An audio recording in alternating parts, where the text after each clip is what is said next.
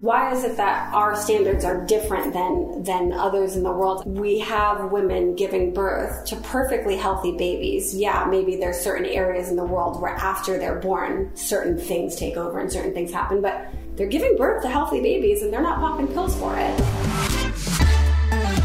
Hello, everyone. Thank you so much for joining me today, and welcome to the next episode of Influence Me with me, Shani Ryan.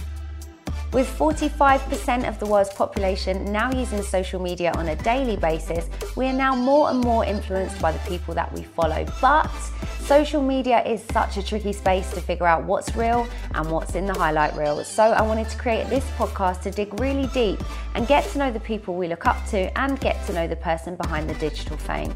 With this podcast, I'm going to introduce you to some incredible people with amazing journeys and stories to share that you can either relate to or be inspired by. Welcome to Influence Me.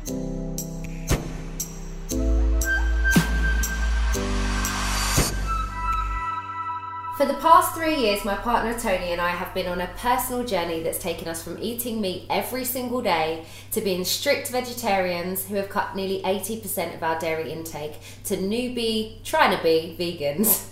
On the quest to find inspiration, I turned to social media to find people to inspire us to take things to the next level and become full time vegans. My motivation for becoming a veggie was first and foremost my physical health. However, nowadays I'm also very passionate about leading this lifestyle for the health of our planet as well, ensuring that we're doing our part every single day in combating climate change.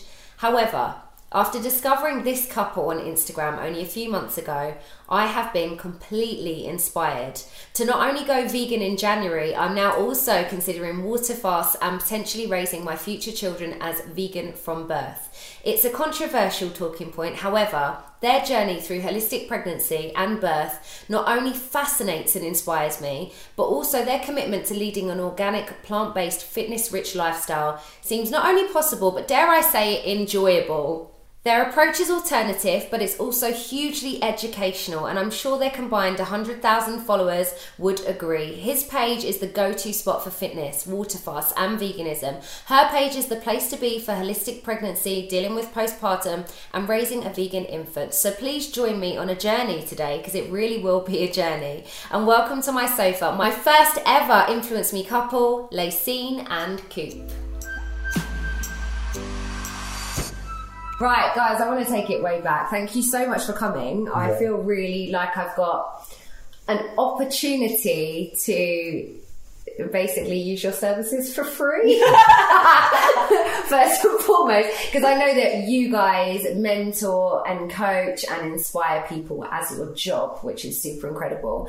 Um, but also, you know, you do it for free in the world of social media, which is great, and you're helping complete strangers every single day mm-hmm. on their own personal journeys. And I'm one of those complete strangers who's now no, no longer a stranger. Yes. So I wanted to take it way back and like discover how you guys even came to meet each other as a couple and how this absolutely incredible combo of human beings happened?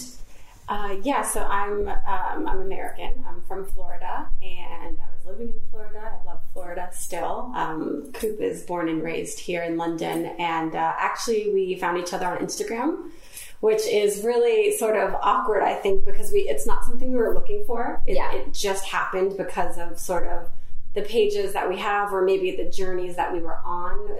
I just i found his page. Right. And um, i sort of just like liked some pictures. Oh, so you didn't slide straight into the DM not straight okay. away. Not straight away. I liked some pictures first. At, at, my time at the time my page was Your private, page private. yeah so he couldn't even see mine because i was okay. at a bank. So i was like let me just keep that private. I remember seeing your curly hair in your profile. So got nice hair but it was private, so I think it was the second or third time when you was liking a couple of my I went back to his page and started liking things again. Like, You've not noticed me yet. Let me like a few more, and it worked. Yeah, got your attention. Yeah. So then he's uh, he sent me a message. um, so yeah, so we started talking, and um, that was in like July, and by October I came to visit London. I'd never been here before. I came to visit uh, he came out in November to Florida. He met my family and stuff. And then by October, uh, not October, by January, I quit my job and I just moved here for a bit. Wow. Um, it was really fast. But something that we always say is all we had time to do when I was in Florida and when he was here is talk. And when there's such a great distance between two people, why lie? There's nothing to lie about. Yeah. You know, if you wanted to, if you wanted something less serious or if you didn't want something serious, then find somebody who lives in your town, right? We were an ocean apart. So it was very raw conversation, very open conversation, very honest conversation, um, which I think led us to really connect on a deeper level, level quickly. Yeah. Really much faster. Yeah, because you don't have time for the BS and there's no need for it No at all. at all. So those first conversations, how quickly did you realise that you had this whole thing in common with the organic and the veganism and the fitness and the lifestyle, or is that something that you guys were already on a journey of before you met, or did it bring out that in each other? I was already quite far into my journey. Um, I didn't re- well. I realized that we had. I had a connection with her quite quickly, so we took our conversation off of Instagram and started talking to each other on Snapchat. away. And the reason why I wanted to do that is because I wanted to make sure it wasn't some Instagram picture editing. You, were you worried about being catfish? So I was more worried than you. and then it um, happens. It happens. Yeah, of course.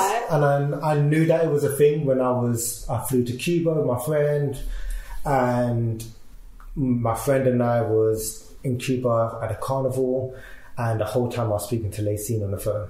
So he's at Carnival in Cuba. That was in like August, and yeah, the, the his whole holiday he was calling me. So he was like, "Oh man, I really like her because I'm on holiday and I'm still talking to her." Yeah, so by the time that had finished, and I came back to London, I was just on the phone, just come on, come to London. You should come to London. Come to London. Then, yeah.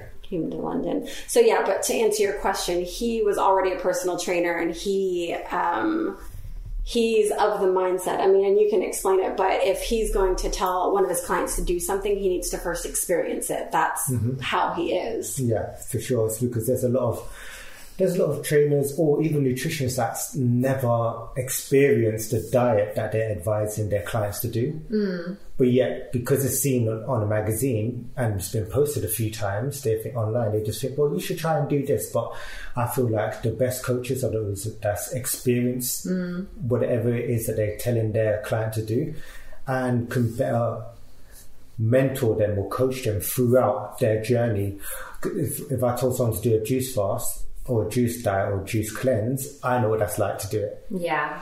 But to tell somebody to do it and then if they call you and say, well, oh my gosh, I'm breaking out and you don't know what to, you don't know how to explain their, what their situation is and how to deal with it. You know, so I feel like it's very important to know everything that you're doing, understand it, and then teach it. Yeah. Same goes for exercise. If I'm gonna to if I'm going to ask someone to do an exercise, I need to know the exercise myself. So you've actually been um, a vegetarian since 2014 and a vegan since 2015. Is that right? 15, I started transitioning from meat, eating five meals a day, all meat based, lots of rice, lots of chicken. Transitioned into vegetarian within probably a month, Right. and then went into vegan. Coop is one of those kind of people who, if he learns something about something, he can cut it out. So Yeah. he's really, um, what do you, cold turkey is the saying, isn't Yeah, it? Like he can the just cut something off. I'm not like that at all. I need some time. I need to digest it. So for me, I, uh, so I grew up in a standard American household eating standard hot dogs and cheeseburgers and macaroni and cheese and sugary cereals and lots of frozen foods. And, uh, when I was 12, I think I was 12, I stopped eating meat. I just, I think I got to an age where I just realized I didn't have to eat it if I didn't want to. I never Did you really not enjoy it, or was No, it an not education really. thing? My mom said I did learn something at school, and I came home talking trash, like I'm not going to eat this. Right. Um, and and again, though, I didn't really like it, so I was just at an age, and my mom didn't care. She was like, "Fine, I'm not going to make you anything special, but you don't have to eat it." Right. Um, so I just ate the rice and the beans, and I would still eat the sort of the like the sauce from the meat, like it was nothing. Right. You still want the flavour. or Yeah, whatever, still wanted all of that, and then it wasn't until just before we would have started like met through Instagram. So that was 15. So yeah, in 2015, that's when we would have met. That's when I started. I had already by that time cut out butter and eggs, um, and I was really struggling with cheese. Oh, you're talking to me right now, girl. Yeah. That is me. That's where I'm at. Like, I'm kind of a bit mixture of the two of you, I think, because I watched the Netflix documentary What the Health Such a good one. and also Cowspiracy. Mm. Such And that was one. me overnight, like, okay, my freezer's getting cleared, my mm-hmm. fridge is getting cleared.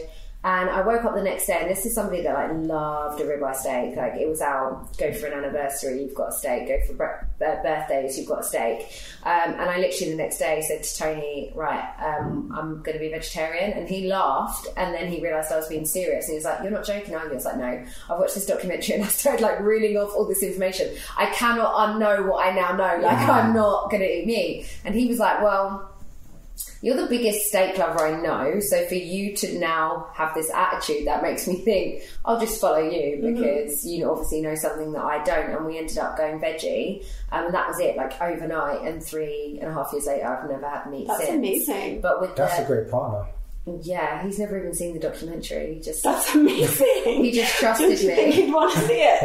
no, he literally just trusted me. He was like, "You literally love meat so much." Like I was, you know, chili con carne, chicken Wow. fajitas, ribeye steak, like pie, everything. Like whatever. I would say I ate meat like you every single day with the most meals. Like Yeah. breakfast would be eggs and you know whatever, but definitely completely animal product all the time. And then um, fast forward, and I step into a bit more of a lacine type kind of vibe where I'm like, okay, cool, let me just drop the milk because I learned that whole thing about the bacteria and the pus The and the blood. and Yeah. the- kind of the part that the scares part, you off. yeah, the part that makes you go bleh. Yeah. Um, so then I stopped the milk, and then I was like, well, I might as well stop yogurt because there's some nice coconut alternatives. And then it was like, okay, cool. So butter's out, um, and now we're at cheese. Yeah. and halloumi is life. and I just cannot step away from the halloumi. That's where I'm struggling. There is vegan cheese in my fridge. I will put it on a vegan But we can be honest, it's not Yeah, the same. doesn't taste um, the same, and there's- doesn't melt the same. We get it. No, exactly. And then there's also dairy chocolate and dairy free chocolate in my fridge, and depending on my willpower on that day, which one I go for. But So- you know, here's the real difference: is like when even as far as five years ago, when we were really making more of a major change, a lot of the products that exist now didn't exist. So something like chocolate, there are so many delicious Yeah, vegan delicious. chocolates that it sort of makes you question why why you have that struggle. And Mm. I think what it comes down to is probably convenience. You have a craving, you want to go to the nearest store Yeah. and get the quickest thing. Definitely. And And, some just- of it, I think, is nostalgia as well. You have those favourite things from growing up that are hard to give up. Absolutely. But I think if you were to say to me, like, you could keep one thing, it would probably be halloumi.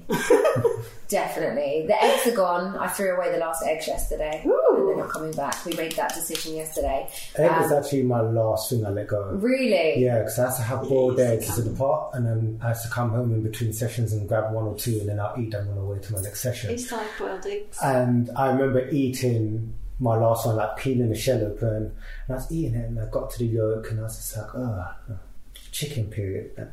Ah! Yeah. And, and there's another thing who was like, yeah, chicken fetus. And I was just like, It's like you said, you can't unknow what you know. So when you Yeah. hear those Like- things, you're like, oh, come on. yeah, it is that. That's what I thought the documentaries do. Yeah. And the one that's making me want to go vegan, other than following you guys and seeing how well you guys actually make it look really enjoyable, um, is the new documentary, The Game Changer. I watched that the other day. Did you see that one? yeah, I think you saw it too. You just didn't know the name of it. Okay. Yeah. Because you was walking in and out. Yeah. Yeah, so, um, but anyway, basically what I'm saying is I can relate to both of you Yeah. in different ways. I'm sure many people listening will. Um, so there's no, there's no one size fits all when it comes to transitioning from, No, absolutely not. from meat to veganism, so yeah. to speak. Yeah.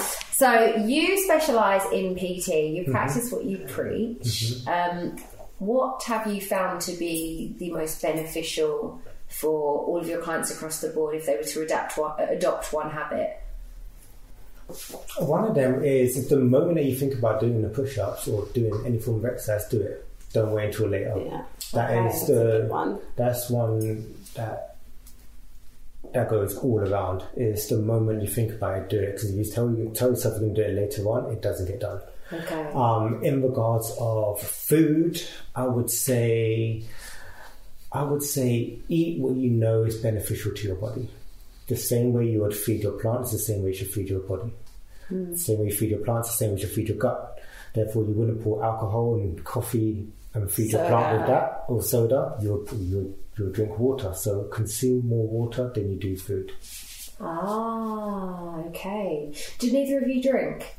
No, but You did. Yeah, I, no. I wasn't a big drinker. well, yeah, I like alcohol used to be. I mean, just like anybody else, celebrations. You're going to a party. You're going out to dinner. I'm off of work. It's Sunday morning.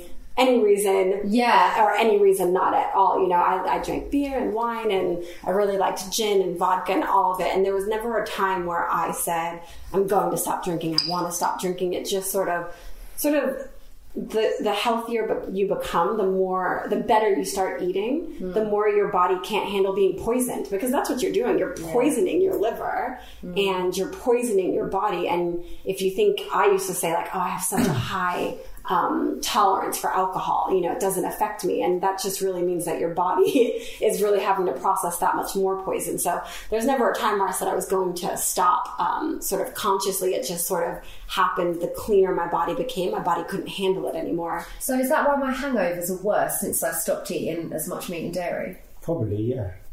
Aha. Cut the alcohol next on the list. Understood. Message loud and clear. What's water fasting, Coop? Water fasting is when you abstain from food voluntarily um, so that you can allow digestive rest and organ rest so that your body can actually deal with the food that's currently already in the system or in on on transit to your colon to feed your gut bacteria and it allows you time to heal. So, am I right in thinking after you've been fasting for 12 hours, mm-hmm. you enter into a state called, is it ketosis? slightly wrong. in Okay, the sense educate that the only that does happen for people that's on a keto diet. Right. So what they're doing, they've already um, stopped consuming anything that's going to provide them with any types of um, glucose, which is sugar. Right. So that within 12 hours or so, they can reach into a ketosis state. But generally, it takes about 12 hours just for your liver stores to deplete the, the sugar, um, the sugars that's stored in it. Then you've got roughly around 18 hours. It takes the rest of your muscles to deplete the rest of its sugar stores. And then your body goes into gluconeogenesis. Right. What's that? Means sugar, neo means new, and genesis means um, derived from any form of any other type of material within your body, which would be fat, um, any um, amino acids. Your body will break these things down and then it'll produce its own glucose. And then that would start from the 18th hour. But generally, your body would do something which would cause you to feel like you need to eat again. Yeah. So there'll be that callings because like, well, actually, I'm not used to being like this. I'm not. I'm always used to outsourcing sugar mm-hmm. because remember, everything that you consume, your body wants to turn it into sugars because it's one of the two things that your cells need to stay active, which is oxygen and sugar. So that calling happens. You're like, oh, why am I fasting again? And you have to keep reminding yourself, well, I'm doing this for digestion rest, and I'm doing this to heal myself. I'm doing this to create homeostasis within my body. So it, Wait, wait, wait. What is homeostasis? homeostasis just means pure balance Balance. within your body. Okay. And generally, if you were to guide yourself into a water fast, on an average diet, it would take about 48 hours. To just get into the water fast? No, to get into a ketosis state. Right, okay. Because you, so So ketosis is what? For Ketosis, not heard of it? ketosis is when your liver breaks down fat stores to produce ketones, which is another form, or is another energy form for your brain, for your heart and your lungs to work with. Gluconeogenesis breaks down adipose tissues and other fats to then provide sugars for your blood and your kidneys. Wow, that is so much information. So there's only one way to explain it. okay. so let me break it down further because I would say I'm pretty aware of some of these things. Some things I've never heard of before, but for those that have never heard of anything, give me like five benefits for water fasting. Five benefits for water fasting would be to And how long would you have to be in a water fasting state to feel these benefits fully? Um, you'll feel these benefits within 48 hours would be digestion rest, of course, which means it'll increase the way that um, it will increase your hormones that will allow you to sleep better. It will cleanse your digestive tract. It would start to eliminate excess mucus within the body. Um, it will bring clarity, like mental clarity, Okay. because a lot of the foods that we consume actually actually causes it makes you power down, for instance. Um, and if you were to fast longer, then for somebody that's dealing with fibroids, endometriosis, um, ovarian cysts, PCOS, any sort of like diagnosed issues. Yeah. Right. The longer the fast, the more the benefit because your body will start working on those issues. Because since we're always eating, our body's always digesting. So it can never heal itself because it always has to break food down. So once you stop eating the food, your body can say, "Oh, great! I don't have to digest food right now. What's going on over here in your in your womb? What's going on? What's that in your hand? What's what's going on? Let me heal it for you. Let's bring back this homeostasis." for instance, like inflammation. Like inflammation isn't a bad thing. Inflammation is the body's natural cast system. So it's just like putting a bandage on something to stop you from utilizing it so much so that the hmm. body can actually get in there and start working on it so it can bring it back down, bring reduce the inflammation and heal it. But where we keep eating food, either we're either aiding that inflammation to stay around longer or we're not giving it a chance to even recover from it because we're always consuming food because your body's only going to do one or two things. It's either going to break down food and digest it because the moment you start chewing food, the moment you smell food, your starts to everything is in, activate in, digestive is, exactly. So everything is activated. I understand that. I smelled a ribeye steak the other day and it all came flooding back. Ah, Yeah. so your body starts producing digestive enzymes. I mean, you know, you start producing saliva in your mouth because you already start breaking down When the your food. mouth starts getting watery, like you're I was, I was definitely Yeah. salivating. so like, "Oh, you're, you're either gonna you're, so your body's like okay I'm healing or I'm ready to break down food and if you start chewing then your body's going to go to the food source first and then deal with the healing afterwards Yeah. so hence the reason that when you ever feel sick or you've got a heavy cold or fever you lose your appetite mm. because your body's just like don't eat anything let us deal with this let us mm-hmm. handle this whereas our parents and literally teacher sending you messages, and nine times out of ten, we're ignoring those Yeah. we're messages. ignoring it because We've our been body taught. is our doctor. But we allow our minds to take over our, process, our what our body's telling us to do, Hmm. and it's our mind that's saying, "Well, you should just eat something," or our Or it's outside influences, the minds of others and like society and things that we're taught that are saying, well, you're sick, you need to eat chicken noodle soup and you need ginger ale. You just need to lay down and if anything, have some water. Yeah. Right. just Simple chill. That your body's Okay. going to fix it for you if you allow it to. So you guys have got into this place where you've educated yourself to the point where you now fully trust your bodies Mm-hmm. To guide you and tell you everything that you need to know. Your body's your doctor. Your body is your doctor. I think that's definitely something important for everyone listening to learn because I've never even had a thought that my body is my doctor. Well, I mean, I'm not someone that goes to the doctors for anything anyway. Like, I haven't had an antibiotic in my system for like over 15 years. That's amazing. So, but a lot of people will go to the doctor and take medicine for everything. Um, so it's really interesting that you guys have this approach and it's clearly working for you both. With the water fasting, what do you do it as well, Lucy? I've done one five day water fast years ago um, because then I've been pregnant, I've had the baby, and I still breastfeed her. Um, and then I've done like a liquids only fast, stuff like that. Okay, okay. So you've experienced it as well. Yeah. What did you find easier, the liquids only, or did you fi- find it easier just to do water fast? They were at two totally different times in my life. One was pre baby, one was having a nursing baby. Um, I do think that we overthink water fasting Right. because a lot of people say, like, I'm not prepared to do it or I can't do it. There's literally nothing to prepare. Yeah. That's the whole Just point. water. You just need water, you know? So it, I find that it frees up a lot of your day. Once you, when you're fasting, you really realize how much of your day revolves around food. Mm. Because when you're not eating and not preparing food and not having to shop for food and you're not stopping for a coffee and you're not getting a candy bar, you have so much time. Wow. Yeah, time to be more productive. Mm-hmm. So, what about the side effects? Side effects. Side effects will de- be dependent on the person's upbringing, because it's you got there's also emotional um, cleansing that you're going through when you do a water fast. And so some people just start crying for no reason. But there is a reason because our cells hold memory and trauma.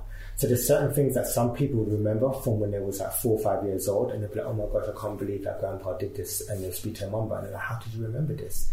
Was so long ago. But there's other types of back pain or leg pain or injuries. I have people that's into sports when they do water fasting, like, my knee's really hurting me. And I said, well, have you had an injury then? I was like, well, that was like seven, eight years ago. Because, yeah, it's bringing that back up to the surface so it can heal itself. Because remember, cells contain memory and trauma and they always duplicate and replicate themselves before they pass on. And they're transmitting that information from each DNA, each DNA to another.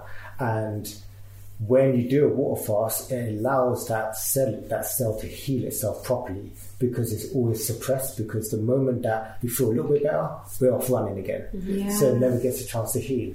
Um, people can break up because of the, their previous diet. If they was consuming a lot of dairy, then they'll have a lot of pus or mucus that would either be eliminated from their their chest or from their mouth or Their from their skin. skin because the skin is a is an is the large, largest organ that we have. but it's So also a waste elimination organ. So what doesn't come out of uh, come out in your urine or come out in your fecal matter, then it's going to come out in the skin. That's really interesting. So that makes sense. When I went from eating meat to eating vegetarian, and Tony experienced exactly the same thing, we had about three weeks of hell where our skin broke out. We were both really emotional. Like there was a day, and then we went through the narcolepsy phase where we just kept falling asleep.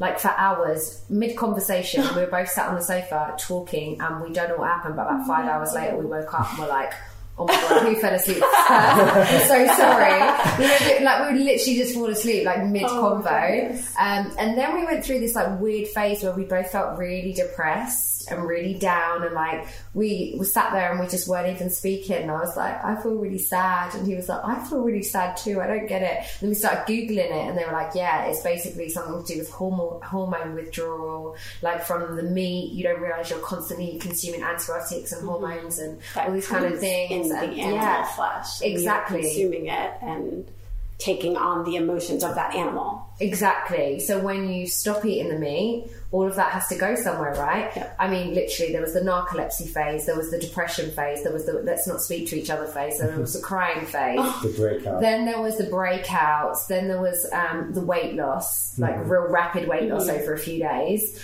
Um, and then there was uh, what was the other one? Oh yeah, the insomnia. We went from narcolepsy to insomnia. Both just laying there at four o'clock in the morning. Are you still awake? He was like, Yeah. Are you still awake? I was like, Yeah. What is going on? But it just shows like how much your body has to go through. That that was about I would say four weeks until I felt totally detoxed of the meat that I had been eating. Which, Um, in hindsight, is actually not long at all, considering how long you ate that way. Four Exactly. weeks is not that I mean. I'm sure it was physically longer, but actually feeling every Yeah. single symptom was crazy.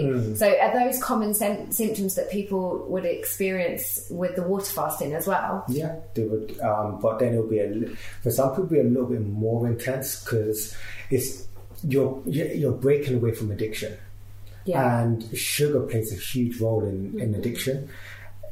The way some people would experience their symptoms would be similar to someone that's trying to wean themselves off of A class drugs. So, La- Lacey, let's speak a little bit about what you do because we've, we've covered the water fasting, which I think I, I'm going to say it now because when I say things, then I have to commit to them. I'm one of those people that follow through. So, I am going to join a water fast Oh, yeah? with you guys.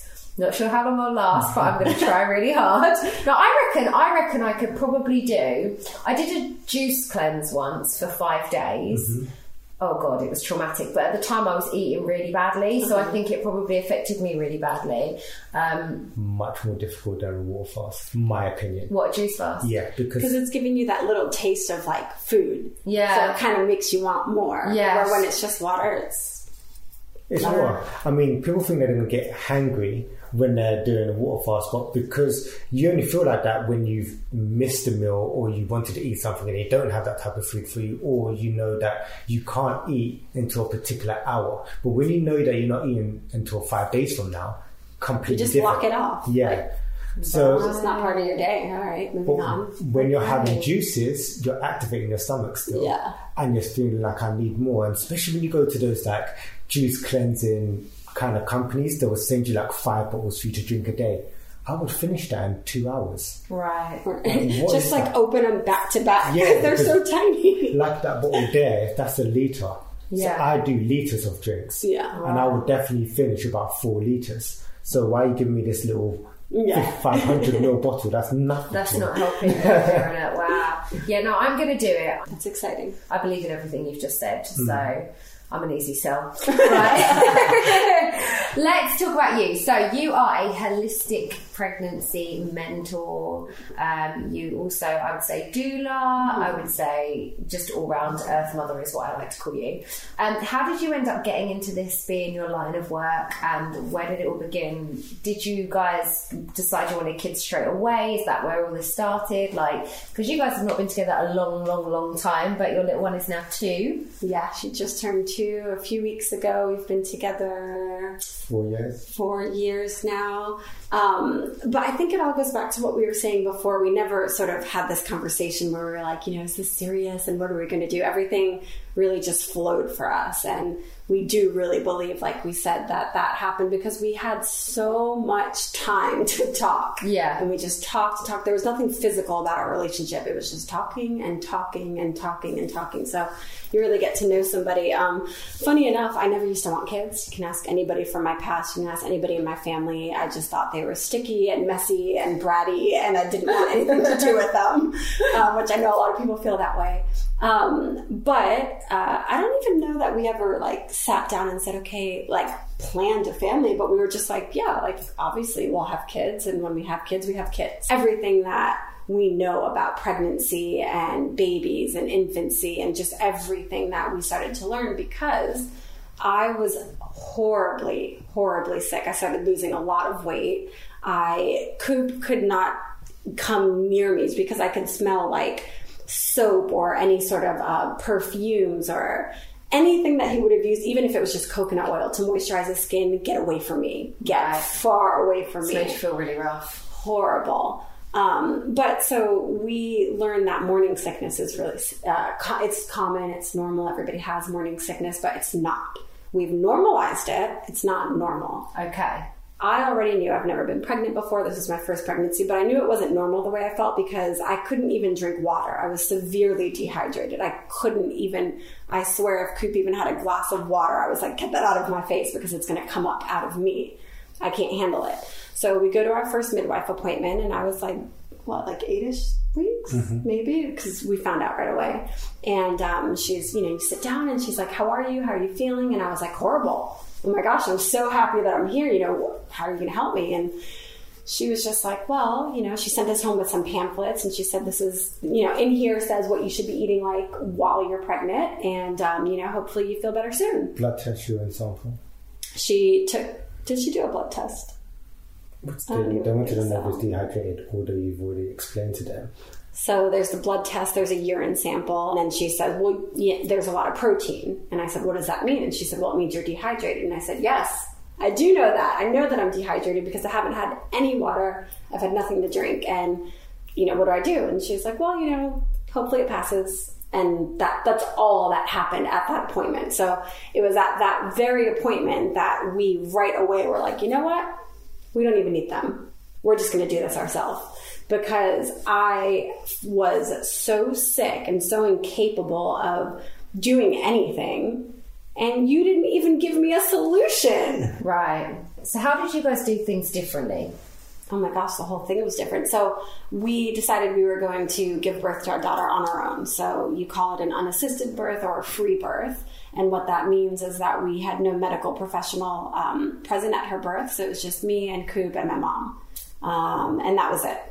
Um, besides that, we she doesn't go to the doctor. Of course, these people have their places, and if she needed to, she would, but she doesn't need to.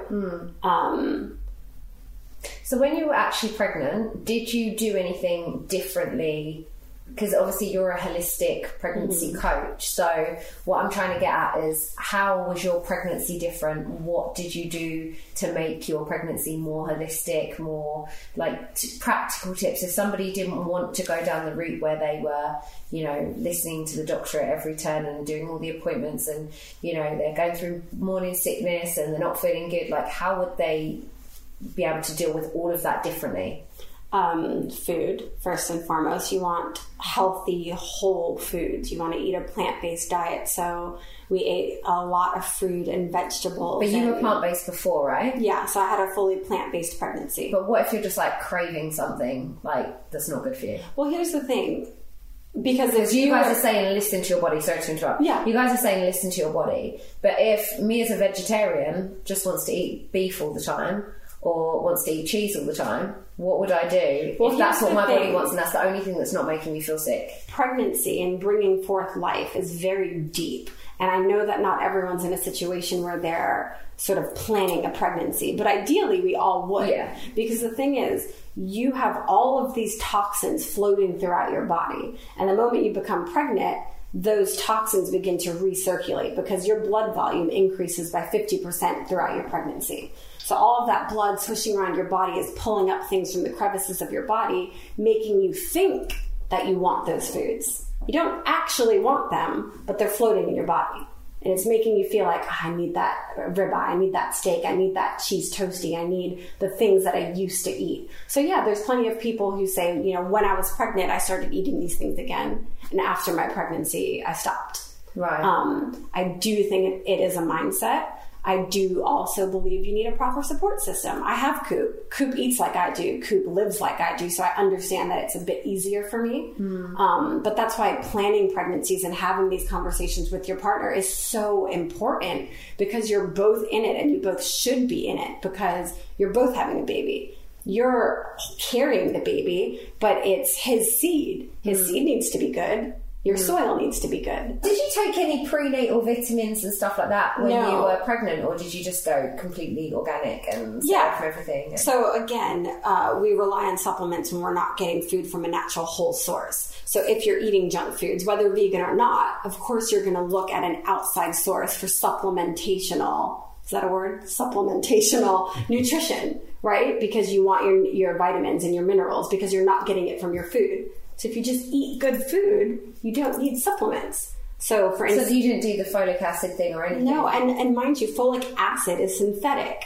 Acid is synthetic, right? So the natural form would be um, Folate. Folate. folate, yeah. So if you're taking uh, folic acid, it's not the same. It has a different effect on your body.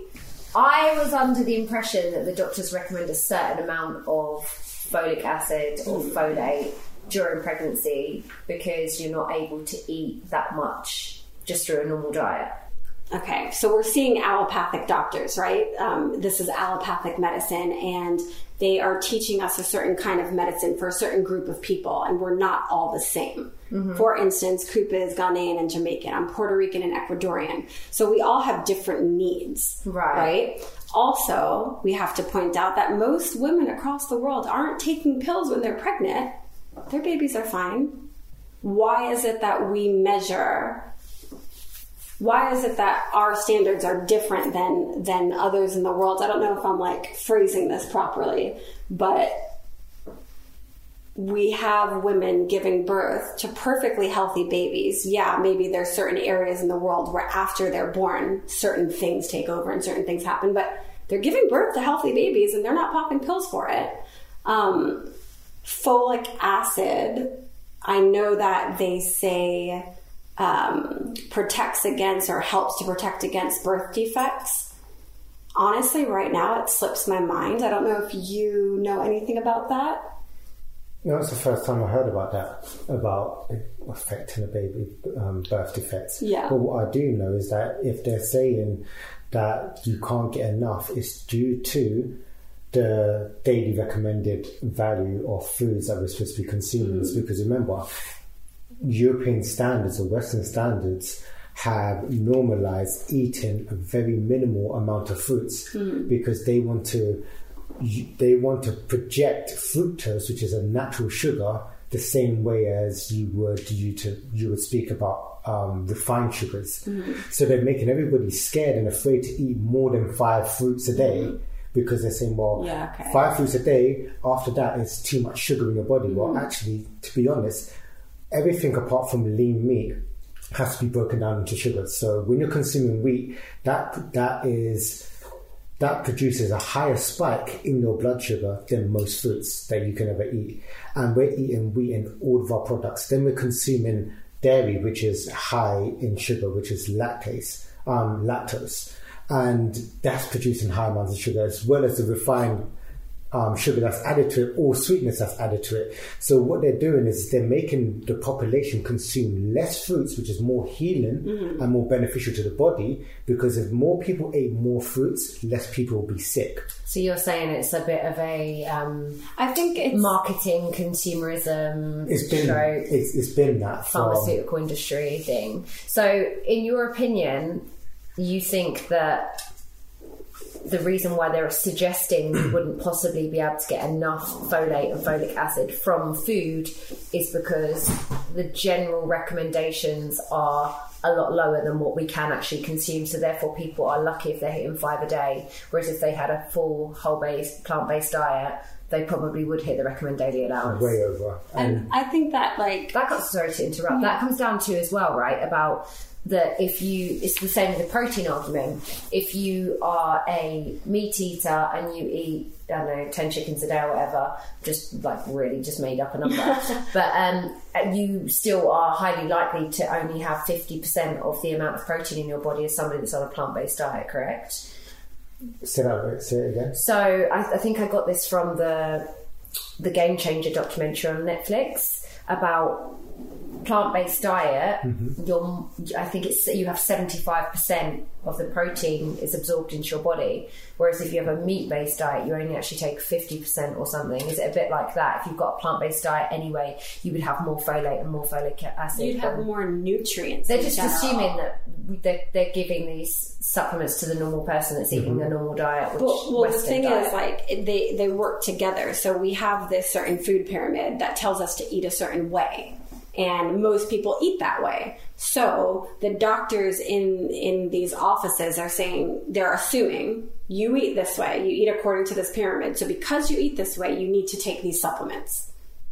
Right? Because you're never going to get it from your food because you eat according to this pyramid. And it's all an assumption, but it's a correct assumption. Most people eat that way. yeah, So I think it's when you start eating better, when you start eating your fruit and your vegetables, and you start drinking a lot of water, and you're not eating these foods that sort of negate anything good that you would be eating, then your body's going to assimilate the proper nutrients to build a healthy baby. Right.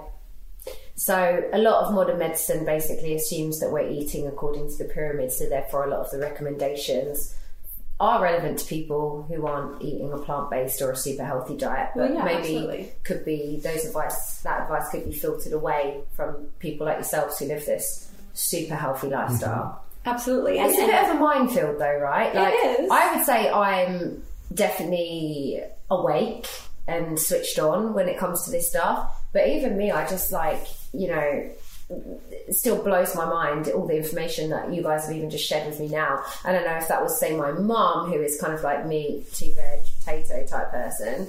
You know, she'd just be completely lost. What's the best way to kind of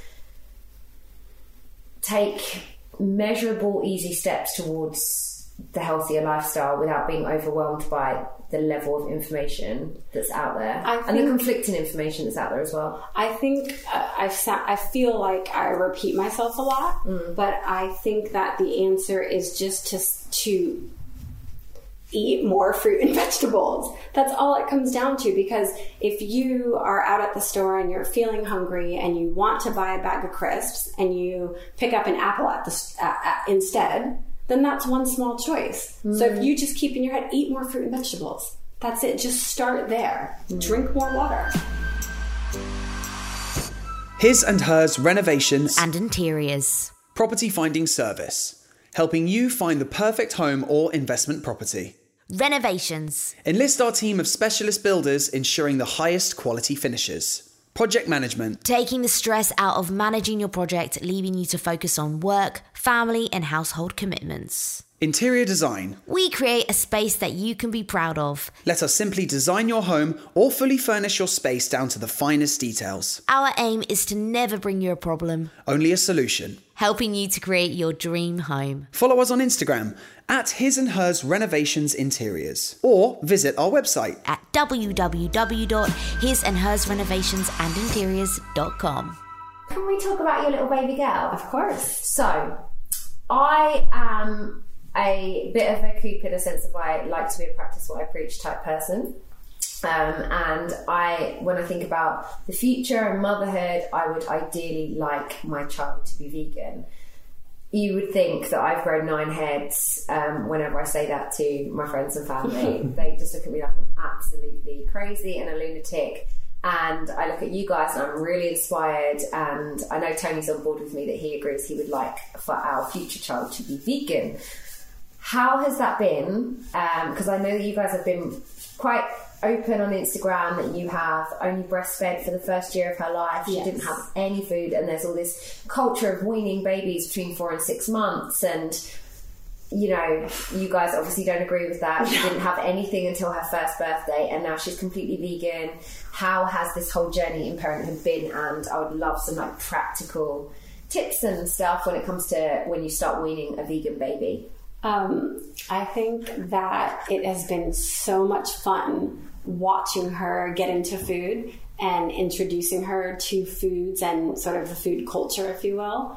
Um, I think everything starts from the beginning, and that's why, like, sort of, we work together, and there's a really good balance here because we as a culture eat too much. We overeat. We eat to celebrate. We eat to mourn. We eat when we're happy, depressed, sad. We eat to congratulate. We eat because it's time. We eat because it's morning. We eat because it's night. We eat and we eat and we eat. So Coop fasts a lot and he teach people how to fast and he teach people teaches people how to listen to their bodies and when to eat and how to eat, right? So having this brand new baby has been a lot of fun because we've been able to really witness that she only eats when she's hungry. She's she doesn't overeat, she doesn't undereat, and it's because we are just listening to her. We get these new children and we put clocks on them and we put amounts on them and we say, you know, it's breakfast time, eat. And we force them to eat. I'm not hungry in the morning. Maybe you're not hungry in the morning. Maybe you are hungry in the morning. Every day is different. But we sit our kids down and say, at 7 a.m., eat this whole food. You know, eat this whole dish. Um, and then, you know, it's 12 o'clock. Very stressful. So When I think about it, it's like you think about all the parents that's there trying to force their child to eat. And it's no wonder they're so anxious. And and then they feel frustrated. The child feels frustrated, and the child starts crying because it feels your energy like they're pure souls, and they go through feeling and energy before tone of voice. And if you're feeling anxious or or frustrated, the child definitely doesn't want to eat. And also to eat under stress and eat when you're feeling anxious doesn't allow the food to even be digested properly anyway. So it's, you're, what you're doing is, is, is you're interfering with your child's natural body clock by mm-hmm. doing that. But yeah, let's say. So we've just been, it's been nice to just follow her lead. So with waiting to feed her until we, uh, she was one, we did that because, so there's your gut microbiome. And that's where all of your um, 90%, seventy percent your immune system. 70, he, he always has the He's got the facts, He's got right? all the facts and He the has all the facts, all the he's big like, words. He's kind of like Google. yeah, I could literally just call him up and just be like, look, you here, can. Can you just he give me the thinks that you and- couldn't, but you could. He's because he literally always Google. knows. so seventy percent of your immune system is in your gut, Right. Right, and so your gut isn't fully formed until between two and three years of age. So that means when we're feeding a four month old, a five month old, a six month old certain foods, like let's say the gluten or the milk, the food molecules are going directly into the microbiome and multiplying there. They're making space there, they're living there. So, what you're essentially doing to your child, to this baby, this brand new child, is setting them up for sickness in the future. Because now they have these things that shouldn't be there, right? Because we, we can all agree we're not a baby cow. Yeah, right? exactly. So you Yeah. have cow's milk molecules, for example, going to take space in the gut microbiome of, of this baby and multiplying. yeah, a human baby, a not, human you know. baby, which just doesn't really make much sense. But and that's just one example. Because we're the only we're the only animal on the planet, so to speak, that feeds their babies milk that doesn't come from the same. We're creature. also the only animal on the earth who Is that actually consume milk from another past animal. infants and past infancy. Yeah. No other creature does that past infancy. It's just us. So, the, the So we're the only we're the only species that drink give Another- out children another species milk, but also past the infancy age. yeah, yes. and we do it to ourselves as adults. We're like, oh, I just need to have some more milk. Can you put some milk in my black coffee, Can I have please? some cereal, please? Yeah. Can I? I need ice cream. I love ice cream. Yeah, you've got to think about it. It's actually weird. Now, It is weird. to get a little bit scientific, um, That- this, Just a little bit. This is where, this is where I lose myself Yeah, I'm like, shit. so of course we're talking about the, the, the sugar molecules which are lac- lactose and they the, the molecule the molecular structure of it is completely different to the, the molecular structure of fructose or sugar in itself for our body to actually break down and utilize. For you to be able to break down this um, these molecules you'll need to be able to produce lactase. And lactase is something that cows or calves are able to produce but only up until two years old. And then they stop producing it because they don't need milk anymore. Now, this is the reason why so many people are lactose intolerant because, first of all, we don't produce lactase to break down the sugar molecules, which actually causes us to be lactose intolerant. But then, if you look at, if you if you study different cultures, I think it's like 74% of, of Africans in the United States are lactose intolerant. And as it starts going through the different cultures, where you're going from um, Mexicans or Spanish, um, all the way down, all the way up into Europeans, when you start going to the Northern Europeans, they can actually break it down a lot easier than anyone that contains melanin. Because people that contain melanin don't actually, they they find it way more difficult to break this down. The only melanated people, black people, that can break down um, lactose very easy, or not very easy, but better, those that mixed within their, t- their time of being transported from different countries and going through rape and being with other women or men who are of a white or European descent. Mm. But actually, more Africans or African people from the African diaspora, they suffer the most from consuming milk. Interesting. So you guys obviously have never. She's vegan with your daughter. So you only gave her milk because you were protecting the microbiome of her breast milk because you were protecting the microbiome of her gut.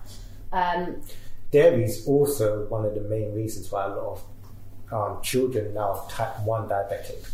Because the antibodies that are produced whilst consuming this milk actually start they, they simulate they have the same structure as the beta cells in your in, in your pancreas which produces insulin and then this is where you get this autoimmune disease or attack on your own body and this is why a lot more children end up diabetic because they're consuming dairy at a very young age because all, all the powdered formulas are cow's milk mixed mm-hmm. with just oils. You can go read the ingredients. It's just powdered cow's milk with a bunch of the worst oils you can imagine: corn oil and some Well, that's what's palm in oil. children's baby- yeah, baby it's just formula. it's just powder. It's just uh, powdered mixed together. It's just oil and cow's milk and soy and fish and eggs and egg. there's fish in it. yeah Some of them we've seen one before. I forget what brand it was, but it was soy, fish, cow's milk, egg an egg. Yeah. Yeah. it literally all of that was in it, And that's what we're giving Right, to so say that you are a vegan mama who is having trouble breastfeeding for one reason or another.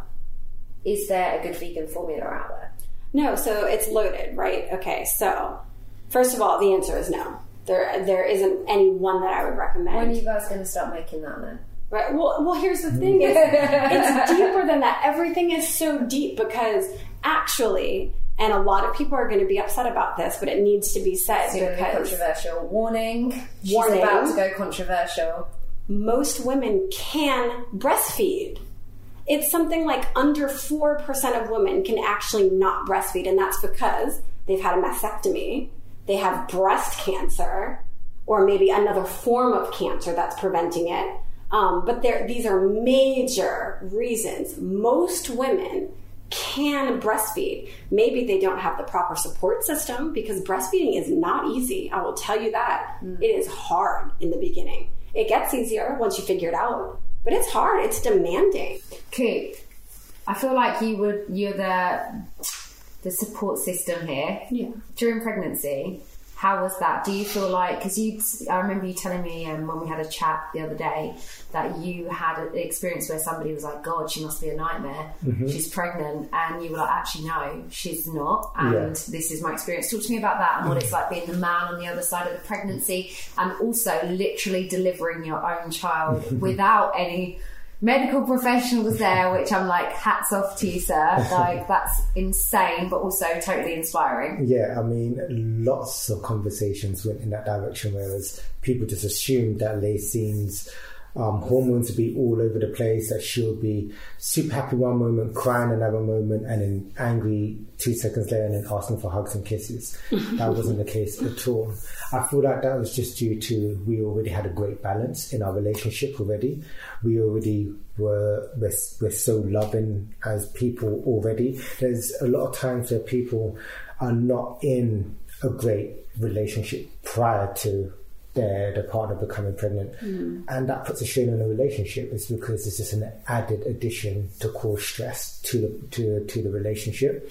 But then those who are in a good relationship, if you're if you're both in I don't know um, on the same page in alliance with each other, then every day becomes very easy. And I know that me, the way that I take care of Lacine is a practicing or a stepping stone for how I'm going to take care of my daughter or my child when that when that child is born. And it's it's all about being understanding, being um, slow, uh, being patient with your spouse who is pregnant and going through certain situations because every day is a new stage of development. And If I can interject to also say that it's important, and this is something that he did, but it's important that the couple learns together. Because all the research I did, all the books that I read, any articles I read, anything, so did Coop. And if he didn't read it, he listened to me so I could sum up what I learned. And that kept us on the same page so that he knew what I was experiencing. Got it. a lot of the times it, that was very easy because we was quite used to doing that already. Yeah. So we had a television that was mounted on a wall with no plugs or wires Yeah. connected to it. It was, just, it was it was basically a display to make people feel like we was normal. we read a lot. Of, We are normal. yeah, we read a lot of books and Yeah. We do a lot of studying Yeah, we don't watch like, TV, we without each other. So do you still not have a plug on the TV? No, the, the, the plugs there, so we sometimes We've sorted just that show- out. show, yeah. But at the I same mean, time, Lacine hasn't had a phone for a month. that is weird That's to me. true. It got stolen and she still hasn't replaced it. so haven't that's just- sorted it out. yeah. It's on the list. and you're an, you're an influencer. yeah, there's that. But I mean, we would come home, we would have our food, and we would discuss what we've learned.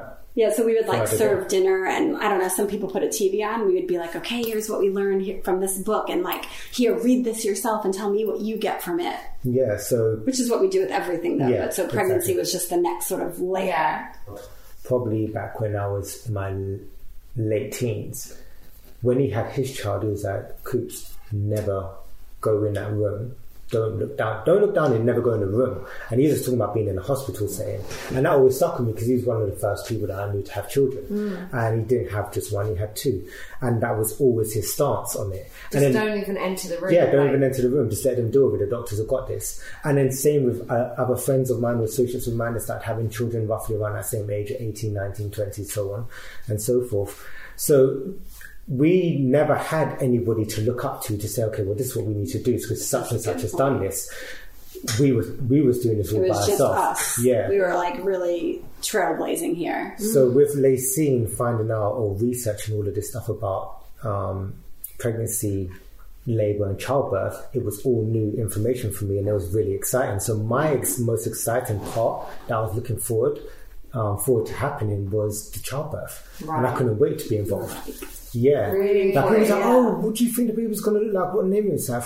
We ain't got any of that. We don't have a name. We haven't thought about what she looks Yeah. like. We're just like, how what like we had read so much about labor and delivery that we were just like it's like the big moment right? You know when You're you're, running excited. a marathon and you're gonna run through the ribbon we're like waiting for this to happen because we could put everything that we learned into practice. The fear, I guess, why people don't have their children at home with just parents or partners is because if there was an emergency, they want to be as close to the people that you know can perform the operation or save the mum or save the baby. What was the fear with that? Was there any, or did it just not even enter into your minds? Is that not a little bit irresponsible to not think about the potential that something could go wrong? No, and so- it would need to get to a hospital.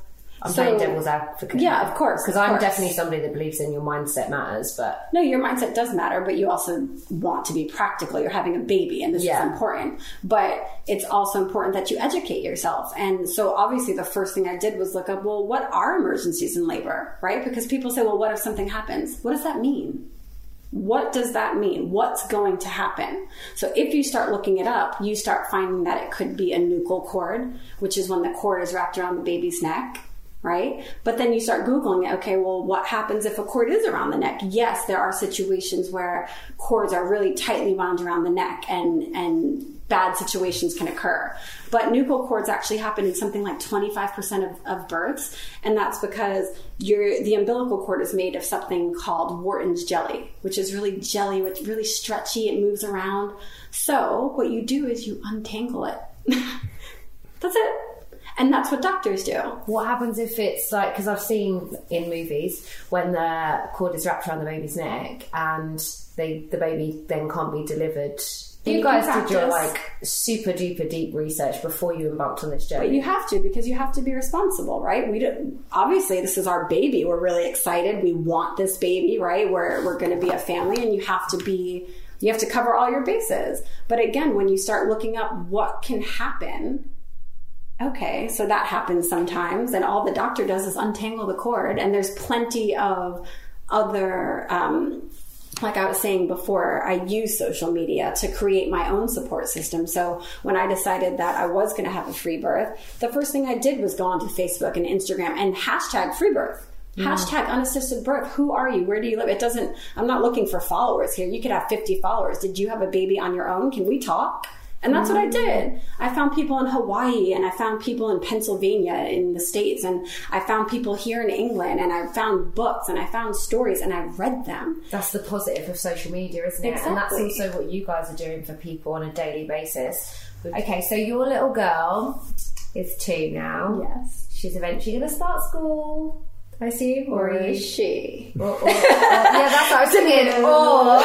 Or maybe she's not, and she's going to be homeschooled. Maybe you're Yeah. correct. Am I correct? Yeah, no, we won't send her to school. We'll be homeschooling her.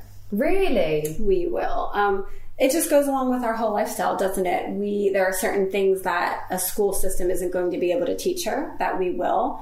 Um, a lot of people will say, "Well, how will she become socialized?" Which to me is a funny question because she comes to the store with me. She knows how to use a credit card and she learns about money and she travels and she learns languages and she'll be involved in playing instruments and, and different things. So she'll be social. We go to the library, we go to playgrounds. So I don't really understand that question when people ask, how is your child going to be socialized? Which to me seems to be the most common um, Question. question when it comes to homeschooling. But yes, we'll, we'll homeschool her. Forever, or just while she's little? We've talked about it. We- I think when the time comes, and if she decides that she wants to go to school, and we think that that it's appropriate for her to go to school, then we will. But we, if, I feel like, especially in this day and age, it's important to make sure that your child knows themselves, knows who they are, knows where they come from. Mm-hmm. They So need to know their roots and have their foundation before you can send them off to any any place, Any external? any external. So you know, just because the I don't know, I would call it like the state. Just because the government says you know the child's four or five and they're ready doesn't necessarily mean that they are. Do they have all the tools that you, as their parent, want them to have to be able to go out into the world? So when our daughter is old enough and when we feel that she has all of these tools, and if she wants to go to school, we can have that conversation. What if she decides she wants to eat a chicken burger? I mean, we've talked about that. I'm the I'm testing you guys in this conversation. no, it's you know what? It's I hope that she doesn't. Yeah. But, you know, she might, obviously. And I think. No, I'm asking you that because when I talk about potentially having a vegan child, that's the first thing to Yeah. say. Absolutely. What if she wants to go to McDonald's? The thing is, though- I thought I'd ask you guys that Education. Education. Education. Yeah, absolutely. I and agree. this is the type of education that you don't receive in school. Uh-huh. And it's uh, I feel like a lot of the education is to keep people boxed in. And I feel like why is it that once I've left school and as a grown adult, am I really learning about money? Why is it only now that I'm really learning about law? Why is it now I'm only really learning about the human body? And why is it now I'm only learning about food? Food should have been the first thing I was taught. But yeah, we're taught eat your, your, your orange carrots because it's good for your eyes. Okay, but how is it good for my eyes? Yeah, we go deeper? yeah, you know, and uh, eat, eat eat your spinach because it'll make you strong like Popeye. Is that all you've got? But because we're trying to dumb it down for children to make it friendly, whereas we're of the mindset if my daughter is old enough to ask a particular question, she's old enough to have an age appropriate answer. So if she says, Where does a chicken sandwich come from?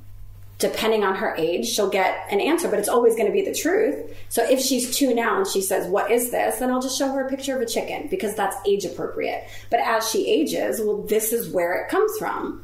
Do you actually want to eat that? And you might, but you have to know where it comes from first. And then I think from there, the rule is like, if for some reason you want to eat a certain way that, that doesn't align with how this lifestyle lives, then you do it with your own money and outside of this house just like any other parent would do with any other thing that their child would mm. want to do. Mm. But the whole point is education.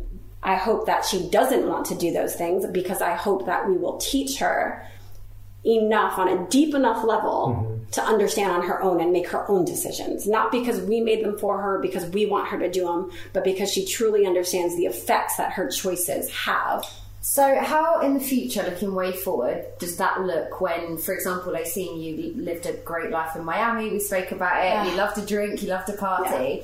Like, do you expect her not to live those lives? Like, does, does she not get to have those experiences because she knows that alcohol's toxic? Or, you know, would you would you be mad at her to have those normal teenage experiences No, that we I- all have and learn from? I think that people go so hard when they hear that, you know, if, if we say like, oh, we don't drink, that doesn't mean like, I don't know. I, I went to Paris with my mom recently and I stopped and I had a glass of wine with her. I'm not a drinker anymore. If I am going to have wine, it's always organic and, you know, sustainable and this and that. I never finish it because I can't stomach it.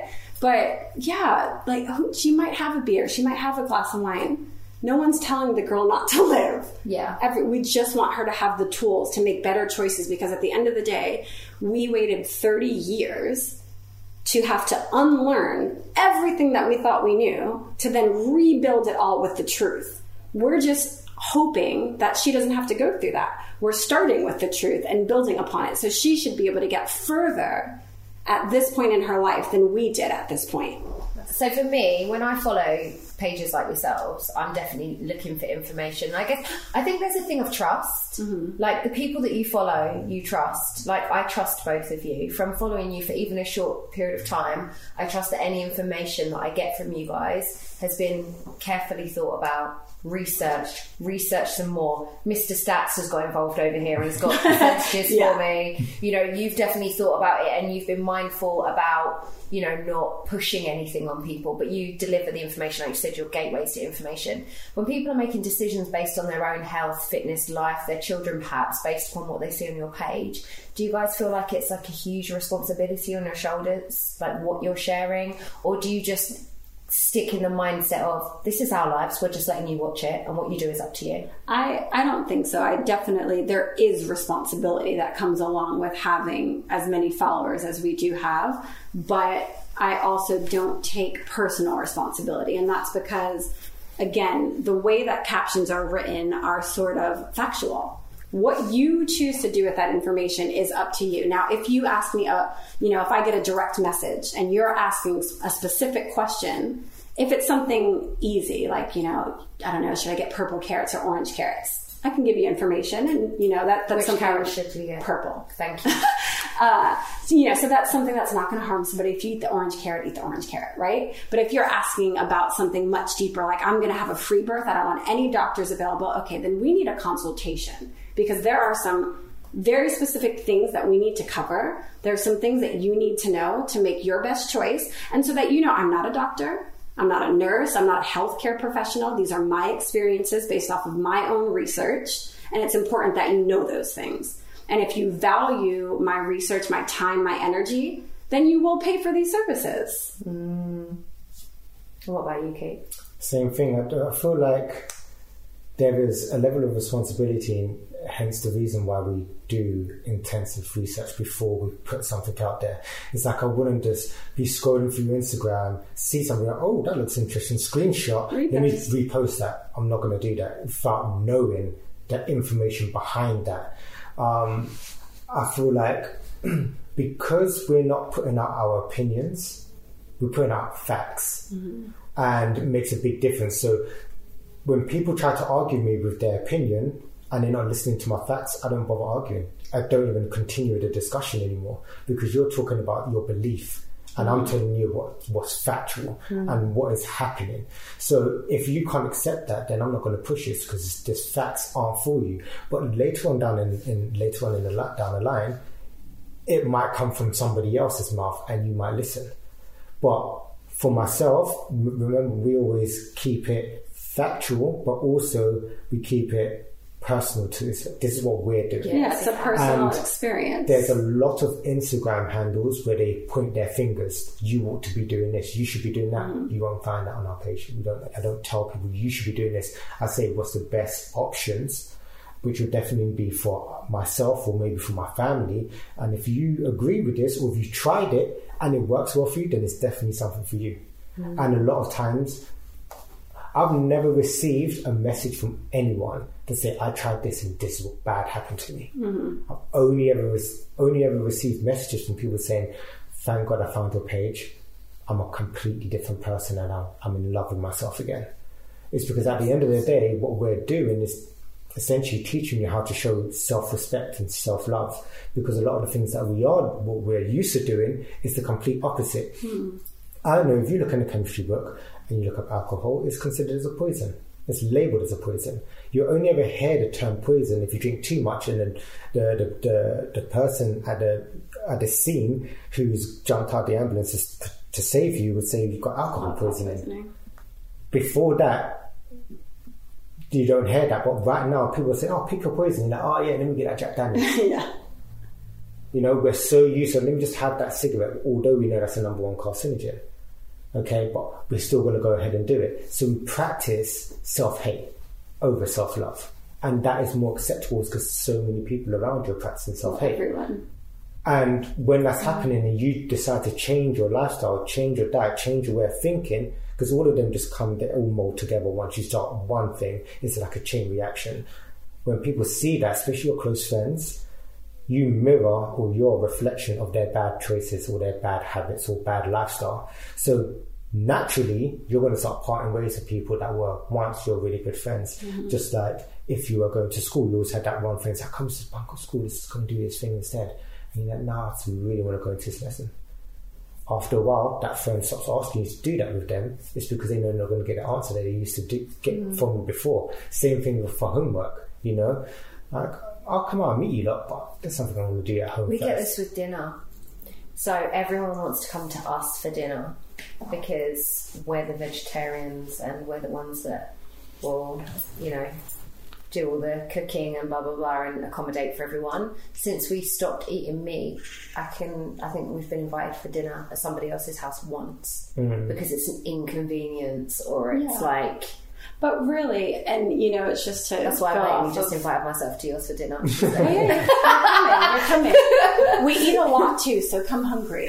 We'll. Always have a lot of food. But no, it's just it just it just popped into my head. Like what you're saying is so true. Like it's not that obviously we're adults, we've been friends with these people for a long time, but it's people are just like, oh, it's them to the veggies, and I think, God, what are they going to do when we're vegan? Hmm. We're going to be invited around for a cup of tea because people worried they don't know what milk to get. buy. you know, like it's yeah, people are. It's just are it's like like Coop that. said though, it's it's just because it's a reflection of what they are or are not doing. So mm-hmm. I get that. It's easier to come to your house because everything's safe there, but you know, it's up to you and Tony then to say, well, let's come to yours and I'll bring a dish. Why don't we each make a dish? Let's find something on Pinterest and we'll each try something new. You have to you it's like you're dealing with a toddler again. You have to make it fun and exciting. Mm. Like, oh, I, you know, I found this one dish. Why don't we all make it and see, you know, see whose tastes better? Make Mm. That's it a a competition, you know, or you know, I don't know, like, we'll make your best veggie dish, and I'll make my best veggie dish, and you know, Yeah. involve Definitely. everybody. That's a good. That's a good idea, actually. 'Cause I'm gonna remember, try that. For all my friends listening right now, we'd really appreciate some dinner because you've all got lazy as shit since we turned veggie. I love you all, but step up. Um, right, okay. I think we should wrap it up now because we could literally talk all day. And you said this would happen, didn't you? I we did. could just take it in any direction. I mean, there's plenty we haven't spoken about, and I'm sure that would be a good invitation to have you guys back on some more specific topics. But you've covered absolutely loads. Um, final question, and I'm going to ask it to you both individually. What is the caption you want to leave our audience with today? And don't forget your hashtags. be true to yourself, show more self respect. In the sense of what I mean by show self more self respect is your house, your body is your home. So keep your home tidy, keep your home clean, look after it. Because a healthy gut's a healthy mind. Hashtag Hashtag inspired by Coop. A. Lacey? Follow your intuition, educate yourself, find your tribe. That's really important. Find people who are on the same mission as you, whether those people are your neighbors or whether they live in Australia or California. They do exist, they are there, so don't lose hope. Find them and build each other up and continue to educate and and yeah, follow your intuition. Hashtag the pink coconut, hashtag Lysine, hashtag break fresh, hashtag all the hashtags. Thank you so much, guys. Um, I also want to say a huge thank you to every single person that's listened to this episode. We went into science, we went into plant based, we went into raising a vegan baby, we went into holistic pregnancy, we went there entirely today. And I really appreciate every single person that has tuned in to listen and has listened all the way through to the end. I've got a lot of information that I really need to digest after that, um, and a water fa- fast in store to help me literally digest. um, but I feel in so much great company knowing that all of you are tuning in week after week to experience self development and growth. And I feel like that's something that we have experienced in abundance today. Um, I thought I was making positive changes already, but these pair are going to help me take it to the next level. I'm sure I definitely want to be a part of their world. And what I do know is that if this episode has helped you in any way, or you just enjoyed listening, you're inspired, do subscribe and rate the podcast wherever it is that you listen so that we can reach more people, share wisdom, and uh, learn lots as well, because I've learned a lot today. Don't forget, if you know someone in your life that could benefit from this episode, maybe need some education, some help, some guidance, some support, don't forget to share this episode with them because they may benefit from hearing what we've talked about today. And if you do share it on social media, I'll be sure to give you a little repost and hopefully these guys will too. So give me a follow at Shaney underscore Ryan and where can people find you guys on social media? At Coop underscore DC. at Lysine at the dot pink coconut. Thanks so much for joining me today, guys. Thanks, guys, for listening, and I'll be back in two weeks with my next guest. Influence Me was written and presented by me, Shaney Ryan, and produced and edited by Dawn Kelly for Birdline Media. Follow them at Birdline Media and follow me on Instagram at Shaney underscore Ryan. Our theme music is by Jay Lee Music, and if you like today's show, be sure to rate us wherever you listen to your favourite podcasts. Thanks for listening, and see you in two weeks when you can catch my next special guest.